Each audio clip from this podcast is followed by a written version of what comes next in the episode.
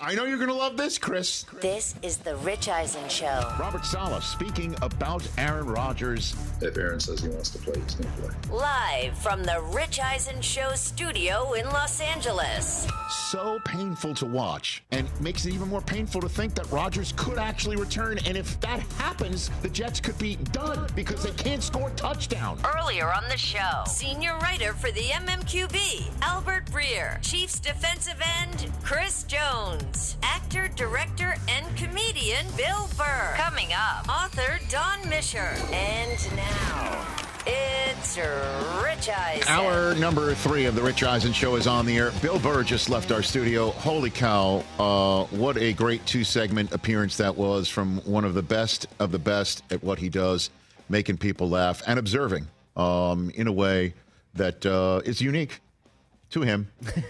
And it was great to have him here. And then as soon as we said goodbye to him, Chris Jones pops up on the Zoom, and we had a chat with truly one of the best defensive players in the National Football League and defending champs of the Kansas City Chiefs. And Albert Breer in hour number 1. Your phone calls at 844-204-RICH throughout. I know we just mentioned author Don Mischer, but he is technically an author. He is truly one of the most famous directors in the history of the medium of television, and the moments that he has brought home to everyone, from the Olympic opening ceremonies that he has directed, Muhammad Ali's torch lighting in Atlanta, Super Bowl halftime shows. That's how I met Don years ago, interviewing so many of the musicians that he was bringing home to you in their Super Bowl halftime shows. I can't wait to get the story about Prince in the famed Purple Rain moment in the rain in Miami. And then, gentlemen, he has directed not 1, not 2, but 3 Academy Awards shows. Whoa. And I asked him a question I've been dying to get an answer to. Is he, as the director, the one who says, start playing the music to play someone off of a long speech? And the answer, he said, was yes. We are going to find out the theories and the possibilities and the stories behind playing some of the most famous actors and actresses and directors off the stage. Keep it moving. Let's go. Show must go on. That was one of my favorites of Curb Your Enthusiasm moments in the last couple of seasons. Oh, yeah. Da-da-da-da. He starts, people start going on too long and telling stories out. Larry will just sit there and go, da-da-da-da. Oh, my gosh. Play people off of their stories. So Don is going to come out, and he's, I mean, talk about all the greatest hits. That's coming up. 844-204-RICH is the number to dial here on the program. All right. Big-time Thursday night football game tonight. It is the Ravens hosting the Bengals. And as I mentioned, Ravens win, Bengals get swept, and they're 5-5, and the Ravens are 8-3. They haven't had their bye week yet. And they would match the Eagles as the only members of the 8-win club as of right now, and get a 2.5-game lead on top of Cincinnati and sweep them, meaning Cincinnati's path to the playoffs, if they make a nice playoff run, would most likely have to be as a wild card. Certainly with the Ravens having a tiebreak on them and an 8-3 record over a 5-5 team, that would be all she wrote, one would think, for the Bengals. Or the Bengals win this game in Baltimore, like another team from Ohio did last week, to avoid a sweep at the hands of the Ravens for the season, avoid that dreaded sweep, and put themselves flat out in the mix to win this division. That's at stake tonight. And then we just talked to Chris Jones about the Monday Nighter. So, after tonight's game, there are 5 intriguing games on the NFL docket. Once again, it is time for a, I think it's becoming a Thursday staple of our program. Love it. The top 5 most intriguing matchups of the week. This is for week number 11. Hit it. Top 5. 1, 2, 3, 4, 5. Rich's top 5. All right, here we go. Here's my top 5 most intriguing matchups of the week, and it starts with the Arizona Cardinals at the Houston Texans. Really? You tell me this isn't intriguing to you. Interesting. I understand the Cardinals have 2 wins. So what? Kyler Murray's back, folks. 1-0. In his home state, isn't it? Oh, yeah. Okay. Undefeated high school player. He is coming back to the state of Texas, and he appears to be renewed as a new man, a new quarterback, a mature, take responsibility type of guy, and the precocious, for sure, offensive rookie of the year and potential MVP candidate. How does C.J. Stroud follow all of this up? His big-time, last-minute, fourth-quarter, stones, not getting deer in headlights wins, especially the one coming off of the one in Cincinnati. Texans, can they go to 6-4 and beat the Arizona Cardinals, who come in completely renewed with Kyler Murray? I love this game, early window on CBS. This is a lot of fun. I think so, too. It's a fun game. Number 4 on this list, how will the Browns look with DTR? And the Pittsburgh Steelers coming in with their smoke and mirrors and 6-3 record where there are no pictures in the standings. Let's go. All right. DTR didn't do very well against the Ravens the last time, and the Steelers are sending TJ Watt in your direction and you know, the rest of that stellar defense. And can Kenny Pickett score points in the first half? You know, can they go ahead complete and more than 12 take passes? A lead? But this is no slouch of a defense either. 2-6-3 teams in what is appearing to be, entering Week 11, toughest division in football for sure. Somebody's going to be 6-4 and unhappy about it. And if it's the Browns, then maybe you start getting that sinking feeling that Deshaun Watson being out for the season is going to be a difficult thing to overcome. Or Dorian Thompson Robinson, it's your show, kid. You got a championship defense ready to roll.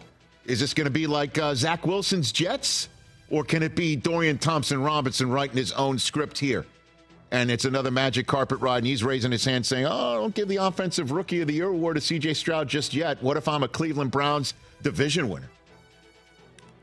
I know that's a lot of magic and a lot of carpet rides right there, but who knows? It could start this Sunday in a league where crazy things happen. Number 3 on the list of most intriguing matchups of week number 11. Hey, Saints are off. Falcons are off. You know who's on? Baker Mayfield coming off of a win. Snapping a 4-game losing streak, visiting San Francisco. And just when you think, okay, this doesn't intrigue me, Rich. Why does this intrigue you, Rich? Well, maybe the 49ers aren't as good as what we saw last week, right? That's what you think, Chris, don't you? Don't you think out there? It's a 12-point spread. I don't know much is intriguing about this game. I'm saying the Bucs can go in, shock everybody. That would be shocking. Get to 500. That would be shocking. They would take the lead of the NFC South if they win this game because they already have beaten New Orleans, who are on a bye, sitting there at 5-5. The Bucs can make some shocking hay here, and the 49ers, let's see it. Let's do it again. This is a winnable game that you're supposed to win, and let's see it. This one fascinates me as well. Number 2. I keep putting them on this list, and I understand you're tired of them. I am too, and I root for them. But the Jets at the Bills are number 2 on this list because the Jets can go into Buffalo and Western New York, sweep the Bills. Have a better record than the Bills. And have a better record than the Bills. That's this insane. Can absolutely happen. That's crazy. And you know, just continuing on with the Jets' point of view here, if Aaron Rodgers is showing up in his, you know, DeSantis hokas, and he's not limping, and he's looking the way that he looks, and it's entirely possible that he's coming back this season. This is it. This is the week it starts, because on Sunday they take on the Bills in Western New York and can sweep them and overtake them, and then the following Friday, first ever game after Thanksgiving, day after Thanksgiving game against the Dolphins at home. Rubber begins to meet the road here, but if you lose and you're 4-6 and you're staring a possible 4-7 in the face, it doesn't matter how good Rodgers looks. Is he going to come back? I mean, these are the moments. It's time. Whatever the player-only conversation was had amongst the offense, can it actually cash? And then the Bills have a new offensive coordinator, and Josh Allen and the Bills' offense, it will be a very difficult defense that they are facing. Could you imagine you're switching up your offensive coordinator on a short week? You play Monday, you got to come back Sunday. And this is the Jets defense that you're facing. It ain't easy. This is fascinating to me. It's almost like that was a panic move. Number one on this list, it's a no-brainer. Everybody knows. It's the Super Bowl rematch on Monday night. Yeah. I mean, what more do you need to know? Hurts, Mahomes, and Eagles, Chiefs, and A.J. Brown and Devontae Smith and Travis Kelce and this defense on Kansas City. And then, you know, you find out apparently the Swifts and the Kelces are going to meet each other for the first time. Why is that news? To be you know what? It's news in the entertainment world. And so they're going to meet for the first time. And, you know, what better way to do it than sit there on the worldwide leader in sports and watch a game that the whole free football world cannot wait. And wisely, the schedule makers made it where both teams are coming off a bye, so hopefully everyone is healthy and ready to roll. And we say mazel tov to the Swifts and the Kelces. Maybe I should send them some deli meat. Is that a thing? Not in Kansas City. I think, you know, Stone Street's just going and saying, what? What are you going to send them? What? Send them a brisket. Send them what? Okay. Eagles, Chiefs. Most intriguing matchup for week number 11. You think we need one more? Sure, all right, we'll give I'll give you one more. I almost went the Lions and the Bears because, by the way, if the Lions win this one, because Justin Fields coming back. Fields is back, yeah. And it's intriguing on this front. I looked it up. The Detroit Lions have not had 8 wins going into Thanksgiving since 1991, the last year they won a playoff game. Jeez. And if they win that game, they'll have 8 wins going into Thanksgiving. It's been that long. Wow. Okay. But I went with this one, because they've won 2 in a row under their interim coach, and they were both against New York teams at home. This one's a different story for Antonio Pierce and Spillane and Crosby et al. Going to Miami and take down the Dolphins coming off their bye with Devin Achane coming off of his IR stint, apparently looking really sharp, and Tua showing up with his new hairstyle and take them out. Now you're talking. However, the Dolphins need a win. They need a win to get that 7th win, certainly when the rest of the division doesn't appear to be very good. This one is intriguing to me. We'll check it out. Two touchdown spread. I get it.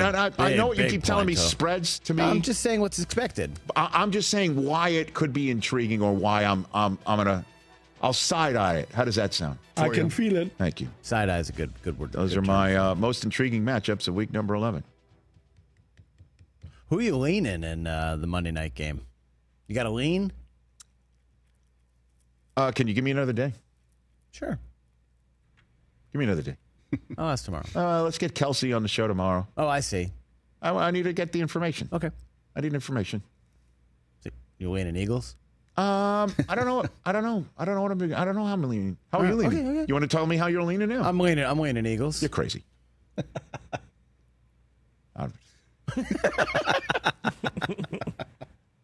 This just did. Whatever you would have said. I would have said the same. Right. Try the other way. How are you leaning on Monday night? Leaning Chiefs. You're crazy. Yeah. That works. It's a bet. All right, let's get Don out here, and then at the end of the show, we've got fantasy advice, and then the tale of two teams in the AFC East. You know, but before we get Don Mischer out here, let's talk about Game Time tickets. Let's do it. Ah, yes, Game Time tickets. If you are looking for events in your area to enjoy, sports, music, comedy. We just had Bill here, and theater events. Game Time is your spot. It's so easy. You can just, in a couple of taps, buy tickets and get a ton of clarity. What do I mean? You could see the view from your seat before you buy. You know exactly what to expect when you arrive, which is great when you got kids. Any obstructed views? Get those seats out of there. And then there's all-in prices that shows your total up front, so you know you're getting a great deal before you even check out. You take the guesswork right out of buying tickets with Game Time. It's easy. Download the Game Time app, create the account, and use the code RICH for $20 off your first purchase. Restrictions do apply. GameTime.co is what you should visit for terms. Again, create an account. Redeem the code RICH for $20 off. Download Game Time today. Last-minute tickets, lowest price, guaranteed. And I want to... Don Mischer is coming up next. Some great stories. Muhammad Ali, Michael Jackson, and more. Prince.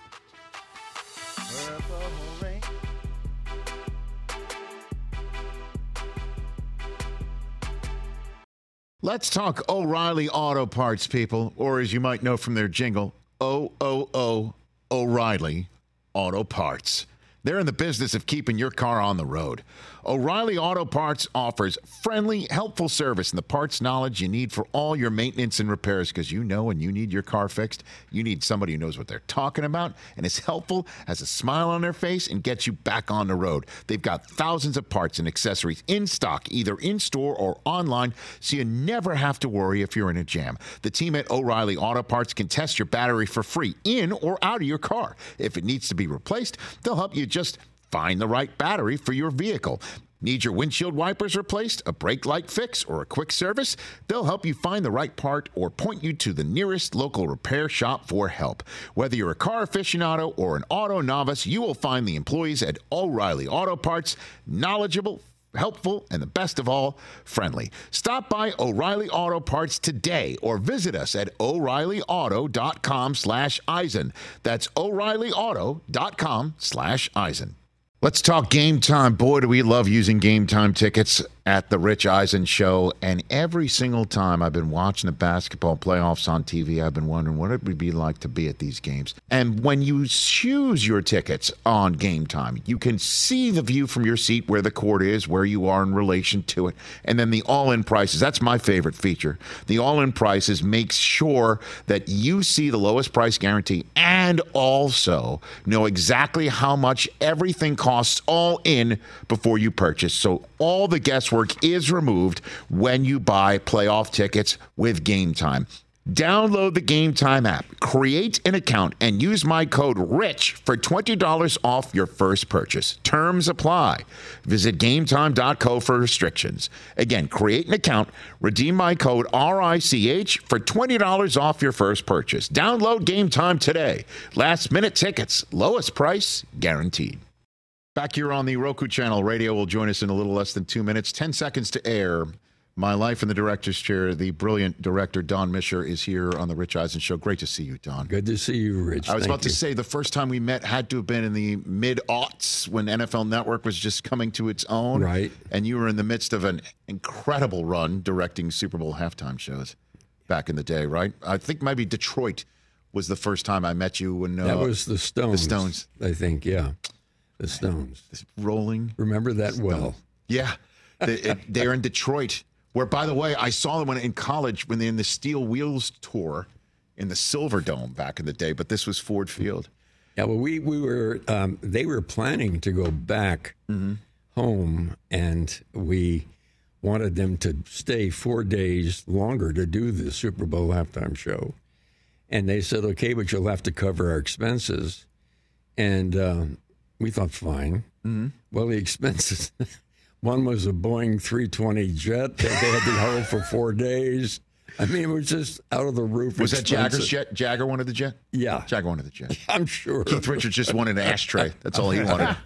Right. You know? Yeah, but that's no joke. When I interviewed both of them, Keith Richards, before he walked in the room, they put an ashtray and an unlit cigarette in there. And I'm like, I don't know if they're allowed to smoke in here, even though they're the Rolling Stones. And they're like, no, he doesn't. He just wants it there. He doesn't smoke anymore. I'm like, okay. That's Keith Richards. That happened. That is Keith Richards. I know that. Yeah, absolutely. So that's how you got the Stones to stay. That's how we got the Stones to stay there. Yeah. Oh, my gosh. Well, if anybody's got the Stones to say, I want a jet and gets it, that would be Mick Jagger, to say the least. Okay, the book is called 10 Seconds to Air. And we're 10 seconds to our radio audience returning. My Life in the Director's Chair by Don Mischer. Back on the Rich Eisen Show Radio Network, sitting at the Rich Eisen Show desk, furnished by Grainger with supplies and solutions for every industry. Grainger has the right product for you. Call clickgrainger.com or just stop by. As the terrific director of so many memorable moments for all of us, And Don Mischer's new book, 10 Seconds to Air, My Life in the Director's Chair. I'm holding it in my hands where all books can be acquired, available now. Great to see you, Don. Good to see you, sir. What's the first thing you ever directed? Oh, my. Probably my sister and my brother when I was making home movies. Is that right? No, right. So then the first paycheck you earned directing would be what? The first paycheck I earned was nothing, you know. Really? But yeah. No, I'm trying to think. I went to school at the University of Texas. Mm-hmm. I did not study television. I ended up in television as a result of it and got a Ford grant to stay there and learn the craft of television. Mm-hmm. And so I probably directed some talk shows and stuff like that in the beginning. Mm-hmm. But that's where the passion was lit, you know, and where I decided I'm going to give this medium a shot. Well, then what's the first big major live event that you directed then? Wow, probably the first big thing I directed mm-hmm. was not live. It was a show on PBS called The Great American Dream Machine, mm-hmm. which at the time, Time magazine said was one of the 10 best shows, you know, in the air. It was an eclectic magazine show. Directing, I think it was probably the first live show was directing the Houston Symphony, mm-hmm. Which we did again for PBS. Then it was called NET. But, you know, getting in and trying to visualize and capture the excitement of being in the middle of a symphonic orchestra, yes, right in the middle of some great piece they were playing. So then the sporting event that was your first biggest one would be what then, out of all of the sporting event would be the Super Bowl halftime shows. Now, I did opening ceremonies mm-hmm. and closing ceremonies for, like, the Olympics mm-hmm. in Atlanta, the Summer Games, and the Olympics in Salt Lake City in 2002, mm-hmm. The Winter Games. So there was certainly a sports connection there.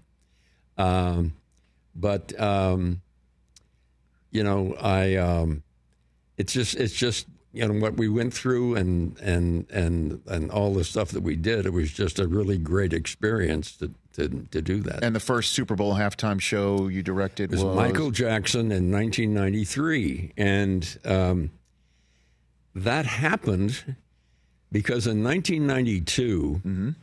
the halftime shows were not much at Super Bowls. In 1992, CBS had the Super Bowl, and they did dancing snowflakes on the field. And what happened was that they got challenged in 1992 mm-hmm. by In Living Color, a black comedy sketch show. Yes, sir. And they said, during the halftime show, switch over from CBS to In Living Color and watch us on the halftime show. Yes. And then come back and you can tune back into the game.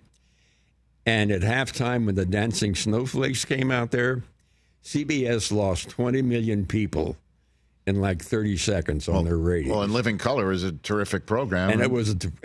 Yeah, I know, right. So then somebody reached out to you to...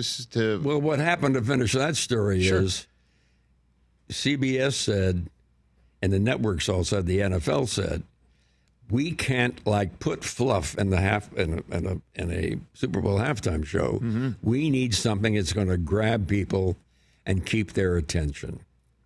And that's when Radio City helped them book Michael Jackson. And they were going to go ahead and produce the show. I had a history with Michael Jackson, and he said, I want Don and his company to do this. I don't want Radio City Music Hall because I trust Don. I've been working with Don. We'd worked on a lot of stuff. Like what? Commercial work? No. Motown 25, where he first did the moonwalk. Okay. Did you know he was going to do the moonwalk that night? No. I got to tell you how that happened. Sure. When we did Motown 25, everybody wanted to do a Motown song and then their new song. Yes. Marvin Gaye wanted to do a Motown song and then do Sexual Healing, okay? We said, no, you can do one song, and it's got to be a Motown song. That's it, and we held firm. Mm-hmm. We knew we needed Michael Jackson, okay, and the Jackson 5. So he said, I'll come back and do a number just a medley with the Jackson 5 songs, tunes, but you must let me do a new single I've got coming out. And initially we said no. And then we said, I was working with Suzanne DePass, who was president of Motown Productions. Mm-hmm. Let's just wait and take a look at what Michael does with Billie Jean. So the night before Motown 25, at midnight, the theater we emptied, Smokey Robinson and Linda Ronstadt were in there, and Suzanne and I were in there, and Michael came out with the fedora, the glove, all of which you can now see in the Smithsonian Institution. Yeah. And did Billie Jean. And we looked at each other and said, we better put this on the air. Okay. I bet. Wow. And I said, who's going to take the call on Monday morning when Marvin Gaye says, what's up? You didn't let me do my new song. Right. I said, I don't care. I'll take the call from Marvin Gaye. Did you get a call from Marvin Gaye? No, we didn't. Okay. Nobody would look at that, what Michael Jackson did that time, that at that moment, and call and complain about it. So you did know he was going to moonwalk, though? Or because you saw it the night before? We did not know that he was going to moonwalk. But he did all the moves, you know, and the costume and all that. And the moonwalk just happened. And you as a director was like, I just followed him. The most interesting shot on Michael was a full figure shot. Sure. What we call a head to toe. Mm-hmm. And so I had that all the time on him in case I needed it. And when he started the moonwalk, there was no question about it. I was also at that time working with Mikhail Baryshnikov, the best ballet dancer of our century, defected from Russia. He said, that is the most amazing piece of dance and choreography I have ever seen. You know? And it lives on in history. Don Mischer is here. So many great stories. 10 Seconds to Air, the new book by Don about all of these stories. And so Michael doing that halftime show, what was that like for you in the truck, in the chair, whatever? First of all, we had to figure out a way to get a stage out there that would not damage the field. So we designed a stage that came out in about 22 pieces. It weighed tons. It was on soft balloon tires. It could be rolled out, connected together. It had a little dressing room for Michael. It had his band. It had wind machines, pyro machines, all this stuff mounted in it. And part of the fun was seeing, can we get this damn thing together in the 3.5 minutes we had to put it together? And we just made it. And but Michael, it was magical. I mean, Michael was a guy who, if he came into this room, he would just sit in the corner and be very nice and polite and all that. But when he gets on a stage, he takes control. I will always remember the first meeting with the NFL and with NBC. Mm-hmm. I brought Michael in. And Michael went around the room and introduced himself quietly. We sat at the table, and the first thing Michael said was, now the first thing I want to do is move the start of the game 4 hours later so that my halftime show will be in the dark. And how did that go? That's in L.A. Yeah? There was silence in the room, and I said, Michael, you know, that means that people are going to be seeing you at midnight in New York. It won't work, man. Way of convincing Michael Jackson. Yeah, the Super Bowl halftime is not going to move the kickoff. Wow, that is funny, Don. Well, that's funny, one of the things dealing with the artists on the halftime shows. Sure. Wow. Yeah. The first thing you say to them is, this is not your show. You're not 100% in control of it. Mm-hmm. It's not like going out on tour and playing a big venue like the Hollywood Bowl. Mm-hmm. You are one cog in a whole wheel that is called Super Bowl Sunday. You're one little piece of it, and you have to obey and follow certain rules and preconditions. Well, and some of the rules and preconditions, as it turned out to be. And I love hearing how Because, again, we take it for granted now watching these halftime shows where the stage comes out and it just goes like clockwork and it's elaborate and it's something that's remarkable how they put it together so quickly. And you were doing it for the first time and how with Michael Jackson and everything else involved. You know, Prince, I remember part of the part and parcel is you got to show up on a Thursday and you've got to have a press conference and you've got to do this and that in front of the sports media.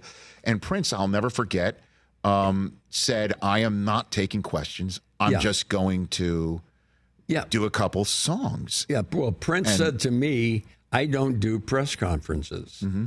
And I said, but there's going to be 500 people from the media here who want to see you and all that. He said, look, I'll pretend like I'm going to go up and ask her a question. Mm-hmm. But what I'm really going to do is sing a song. And that's what he did. He just sang a song at the press conference. It's unbelievable. It was truly one of the most remarkable things. And I thought like that would be the takeaway of Prince's week. But then, of course. Yeah, well, no, the rain. The rain. We were always, I was always worried about the rain. I mean, Prince, his stage was designed out of Mylar. It was kind of a mashed up male and female symbol conglomeration. Mm-hmm. He had two dancers called the Twins, real long hair, 8-inch heels, and it was slippery to begin with. And when it rained on it, it was treacherous. And so I was just, I didn't sleep the night before because I said, what happens if one of them falls down? Do we just keep going and step over her? Sure. Right. I know. I mean, what do we do? And the funny thing is that counting down to Prince, he's underneath the thing ready to go. We're like 30 seconds to going on here for the halftime show. Mm-hmm. All of a sudden, the heavens burst open, and it just started pouring rain. What'd you think? Well, what I called him immediately on my walkie-talkie. I said, hey, man, it is really coming down now hard. I just want you to know. And he said to me, can you make it rain harder? He did say that. He said that to me. Prince saw that as an opportunity, and he used it to give a performance of his life. I mean, the New York Times still calls that halftime show the best halftime show ever. Well, and rightfully so, Don. Yeah, I mean, and even people who maybe haven't seen 50 of them, or half of them, obviously, that used to be up with people and stuff like that. But that is truly. So you're sitting in the director's chair, and you must have had so many options of iconic imagery, right? Yes, I did. And that was great because a Super Bowl is covered with about 26, 27 cameras. Right. And I had a few of my own in there and a few of my own cameramen. So I had like 30-some-odd cameras. Wow. And we were what happened with that is it prompted Prince to elevate his performance and meet the challenge. The water started hitting the hot lights, and it created a steam effect that kind of floated against the stage. Water hit the camera lenses and created hexagonal stars, and it became, I mean, it took my breath away. It wasn't planned. It happened, and it was just magical, ethereal, and it's what made that show so memorable. Can you make it rain harder? Come on. I love that. Don Mischer here on The Rich Eisen Show. The Muhammad Ali torch lighting moment. That was as moving as any Olympic opening ceremony, closing ceremony moment. And how did that come about? We decided in the beginning, this had to be a surprise. Mm-hmm. And I thought about this for a long time, and it was like playing Russian roulette in a way because Muhammad Ali no longer could speak. He had Parkinson's, his hand was shaking, and I kept thinking, what if he dropped it? Could he pick it up? Mm-hmm. If in the act of picking up the torch, would he light himself on fire? Mm. I mean, it sounds weird, but that's what you have to anticipate when you're doing these things. Sure, of course. And the main thing was I wanted to keep it a secret. So we had a garbage room underneath the stadium. A garbage room. Full of garbage and cement blocks, where we met with Howard Bingham, who was Ali's guy. Mm-hmm. I knew that if Howard Bingham walked into our office in Atlanta, people would recognize him. There were 400 people in the office, and they'd know we're going after Ali. It had to be a surprise. And I just wanted him to come out and stand there. No music, no introduction, no fanfare, just stand there. And I was cutting the camera feeds, and I let him stand there for like 12 to 15 seconds on a wider shot, because I wanted people to wonder, who is that? Sure. And they did. And they were saying, is that Ali? Yeah, whatever. And then I took a closer shot of him, like a waist shot, and the place just erupted. I mean, and the people were crying in the audience, and it became one of those memorable moments. But keeping that a secret, had everybody known it was going to be Ali, it would not have had the impact that it did. And even Bob Costas and Dick Enberg, who were narrating this, commentating on it, they did. I said to Dick Ebersol, we cannot tell them who this is going to be. He knew Dick Ebersol, obviously. Dick Ebersol knew. There were about 4 or 5 of us who knew. And Dick honored that, did not tell him. And Costas, when he was describing it, it was very, very eloquent. I mean... Well, that's Bob. You had the right moment for everybody involved. So anyway, that's how that all worked. But surprises in my business are real important. And they're rare. And it's hard to keep them a surprise now, too. But, you know, the deal I had with Howard Bingham was, because I didn't know if I could trust the Ali camp, I said, if word gets out that Ali, even if it's as late as the morning of the opening ceremonies in Atlanta, if the word gets out that Ali's going to be doing it, I have the right to change, and I'm going to put Evander Holyfield in, who is also from Georgia, you know, and let him light the torch. Because I had to play tough on it, because I didn't want it to leak. Wow. That's tough. Yeah. Yeah, well... That's the real deal. You know? Wow. Don Mischer here on the Rich Eisen Show. In the couple minutes I have left, I can go in so many different directions, but I'm going to go in this direction. You directed 3 Academy Award ceremonies, right? Yeah. And you as the director are the one who decides to start playing the music over speeches that go too long? Yes. How does one go about this process, Don? That's really like playing Russian roulette. I'm telling you, here's what often happened when I did that. Okay. You're pressured with getting the show off the air on time. Of course. The ratings stay good if you get off the air on time. So there's this constant pressure. Keep it going, keep it going. Yeah. So... I would sometimes have to make a decision. I'd have to play people off and start the music. And it never failed that some guy would come out to accept an award. Mm-hmm. He'd start thanking his agent, his lawyers, his this, his that, a litany of all these people. And finally, I would say, I got no choice, music. And then the next thing he would say is, and my mom, who I lost 2 weeks ago, up in heaven. Mom, we did it. You know? I mean, it never failed. Never failed.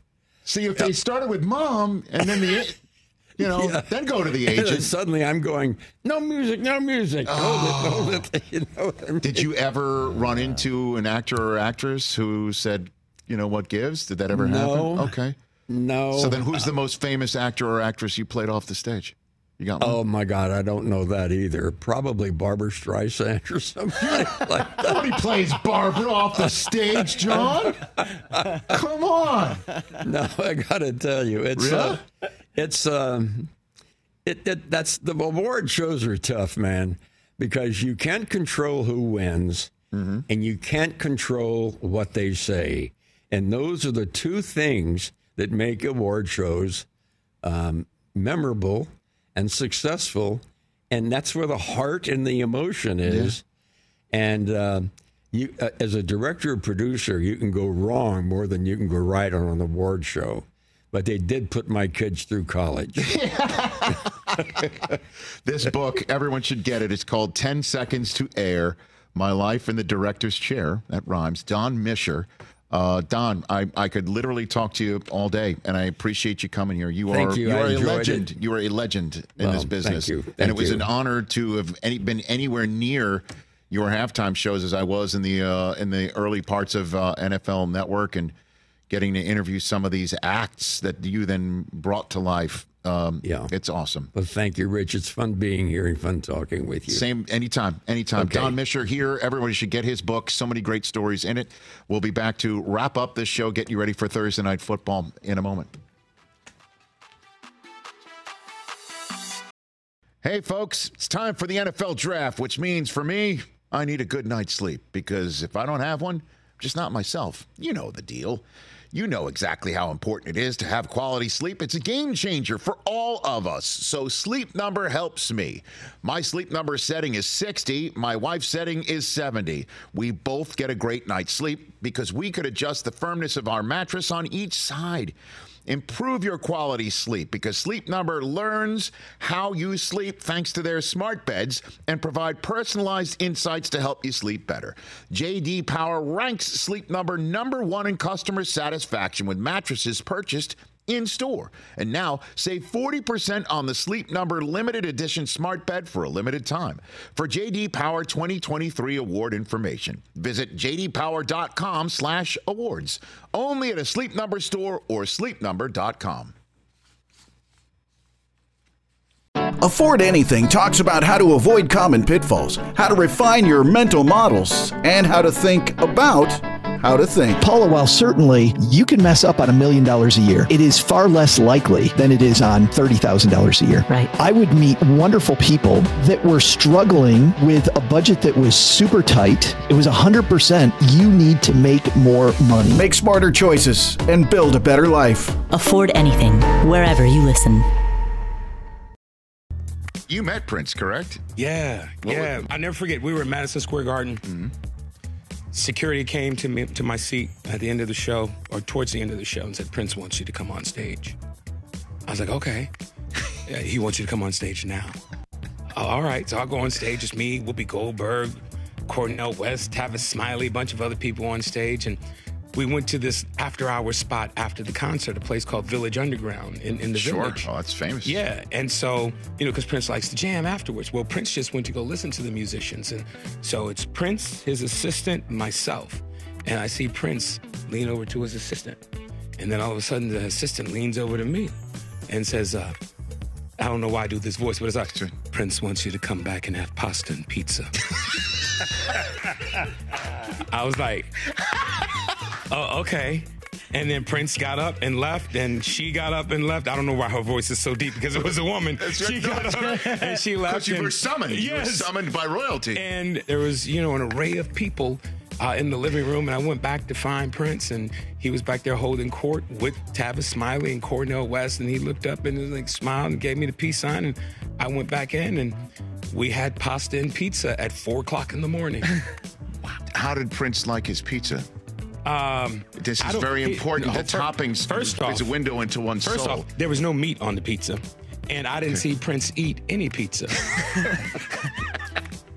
We would go to his house, man, for the house parties, and it'd be Stevie Wonder playing the piano, Malcolm Jamal Warner on bass, Rochelle Farrell singing lead. It was just amazing, man. And then you would get to like 5 o'clock in the morning, his chef is serving you breakfast. You're like, why am I at Prince's house at 5 o'clock in the morning, man? Love it. Love all of it, man. So much fun. Stream the NFL on Westwood One for free, sponsored by AutoZone all season long. You can listen to every Westwood One broadcast of the NFL live on the NFL app by asking Alexa to open Westwood One Sports or on your Westwood One affiliate station's digital platforms. Kevin Harlan, Kurt Warner, and me, this coming Monday and all season long for free. And you can get in the zone with AutoZone. The free AutoZone Fix Finder service can help you find a fix for free. Restrictions apply. Get in the zone. AutoZone. I don't know. There's so many stories that Don Mischer just told, and the stories. I think my favorite one is Michael Jackson telling NFL executives in his first meeting, can you push kickoff 4 hours so here in the Rose Bowl in Los Angeles it can be at night? I'm shocked that they didn't do it. And then instead Don doesn't tell Michael, listen, it's the NFL. They can't move the Super Bowl for you as much as we love you. The answer is just like, Michael, that'll mean midnight in the East Coast. Oh, okay. So just keep it the way it is. Like that story is my favorite. And then just the confirmation of what we've heard in so many NFL films. Yeah. I think there's been coverage of the Prince halftime that he said, can you make it rain harder? Because I told Don as he's walking out, I'm like, what? He could have easily said, Prince could have easily said, let's wait 5 minutes, you know? Yeah. Is there lightning? What does the radar say? Can we do it after the game? Yeah, you know, can we wait? Just give it a couple more minutes before, just see if it passes. You know, what does the radar say?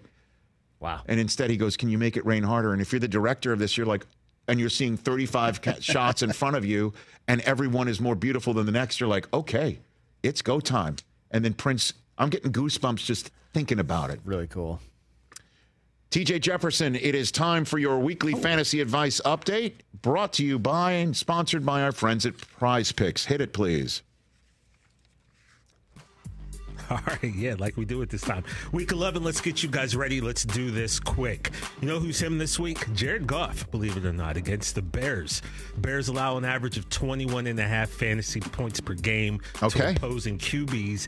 And in two home games against Chicago as a member of Detroit, Goff is averaging 23.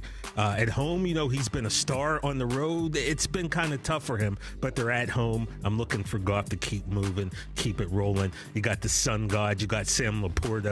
They've got a great running game. Line's rolling, man. Let's go. Aaron Jones, Rockman, believe it or not. Here's the deal, right? Every year it seems like Aaron Jones has that one game. We'll have like a 3-touchdown game, a 4-touchdown game. He does it once or twice. He had a decent game at the beginning of the year, and then you haven't really heard anything about Aaron Jones, right? But I feel like this, man. The Chargers are number 4 in most fantasy points allowed to opposing running backs. 9 backs have scored at least 13 per game against them. So I'm looking for Aaron Jones to be him this week. I'm looking for him to have a big game. Now, not him. Unfortunately, this is a guy, we partied with this guy, Brockman. We drank beers with him. You took your shirt off with him. I did take my shirt off. Yeah, that's true. Gabe Davis. I know. Sadly, I thought is Bert Kreischer not him? I'm like wondering. Wait a minute. He was actually there with us that night. He was, and we had a great time. I know. He's a cool dude, man. But unfortunately, he scored 9 or less in 4 of his last 5 games. He's killing me. And he has a horrible history against the Jets. He doesn't play well against them. Rich, you know your defense is very tough. In his past 4 games, he has 10 catches for 135 yards, no touchdowns. Unfortunately, Gabe Davis this week, you've got a better option, send him because he's not him. Trevor Lawrence, also not him. Look, man, he's not played great as a fan. As a real quarterback, sure, the Jags are rolling, but we're talking fantasy, right? He scored more than 20 fantasy points just twice this season, and only 3 QBs have more than 20 against the Titans D. They're sneaky good as a defense. So Trevor Lawrence, unfortunately, guys, don't see him being him. Now, you know who might be him. This is the head or gut section. There are 2 guys that I think if you got a chance to get them on your teams, you should do so. Ty Chandler, running back for the Vikings, because Madison's out. The Broncos are number 1 in most fantasy points allowed to opposing running backs. Now you got Ty Chandler. He had 15 for 45 yards and a touchdown last week. Pick him up if you can. He might be him. And Trey McBride, tight end for the Cardinals. Look, last week I thought Hollywood Brown was going to be him. It turned out it was Ty Chandler and not Brown.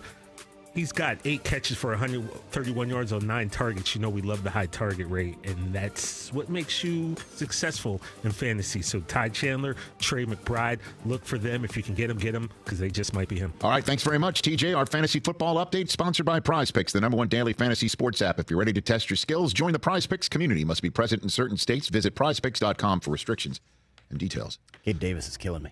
When I saw Tua Tagovailoa in Germany, you know what he was doing? He was clutching a little plastic figurine, like a toy, It's his son Ace's toy, and he was carrying it around because when he's on the road, he wants to have some part of his son there and his family there. I like that. So it made me feel even more stupid saying, why aren't you more salty? Which I did anyway. And I'm like, you know what? I don't know if I do a segment, Salty Tua. He either didn't care or didn't know. I don't know about you, but that looked like money. And I told him, like, that's the guy I want to see more of.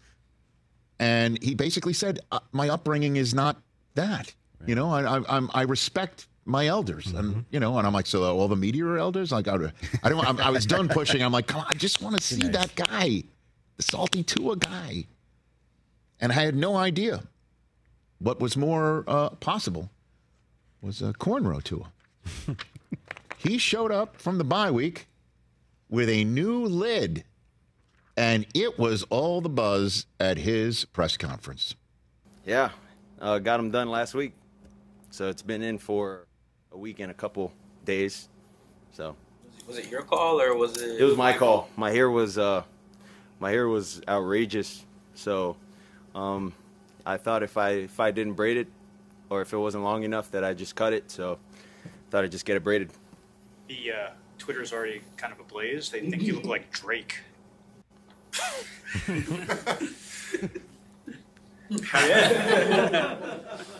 But Drake, I don't know if I look like Drake. Drake? Can you rap? Kiki. Can you rap? Wifey likes it, though? The wifey likes it. She loves it. Got to get her redone before the game. sweet Tua. Is he too nice? That's why I said I want more salty. I want more salt in the diet, but that's just not him. I guess we have the split screen. What do you think? Not bad. Yeah, pretty good. It's pretty close. But as for the opinionating on it, I have to turn to my right. The only guy in the studio with hair at present. Yeah, well, that's a good point. That's true. Because I can't comment. You can't comment. Oh, Felly, no. You're out. Yep. What do you think, TJ? Oh, he pulled him off. He does. Oh, absolutely. Yeah. He looks clean. I like it for Tua. Now, what if he starts... But most importantly, Rich? Yes. Mrs. Tua likes it. And by the way, plain and simple, that's the most important. And I totally agreed with that as well. Like that, obviously, happy wife, happy life. That's the way it goes. But you guys know this already, right? Do not refer to Susie either in person or with her not in the room as wifey. Don't do that. Adding the Y, like that was wifey. That was interesting. I don't know who did that. That's what people call it. That's just caution. I'm just trying to give you the yellow light on that one. Well, now I'm going to have to say it to her. But next time she's in. Oh, you might be the only one who gets away with it. Me and Susie are cool. I know that. But that was fun. Tua, 2 thumbs up. Kiki. I like it. Kiki. Call me on my cell phone. No, you didn't.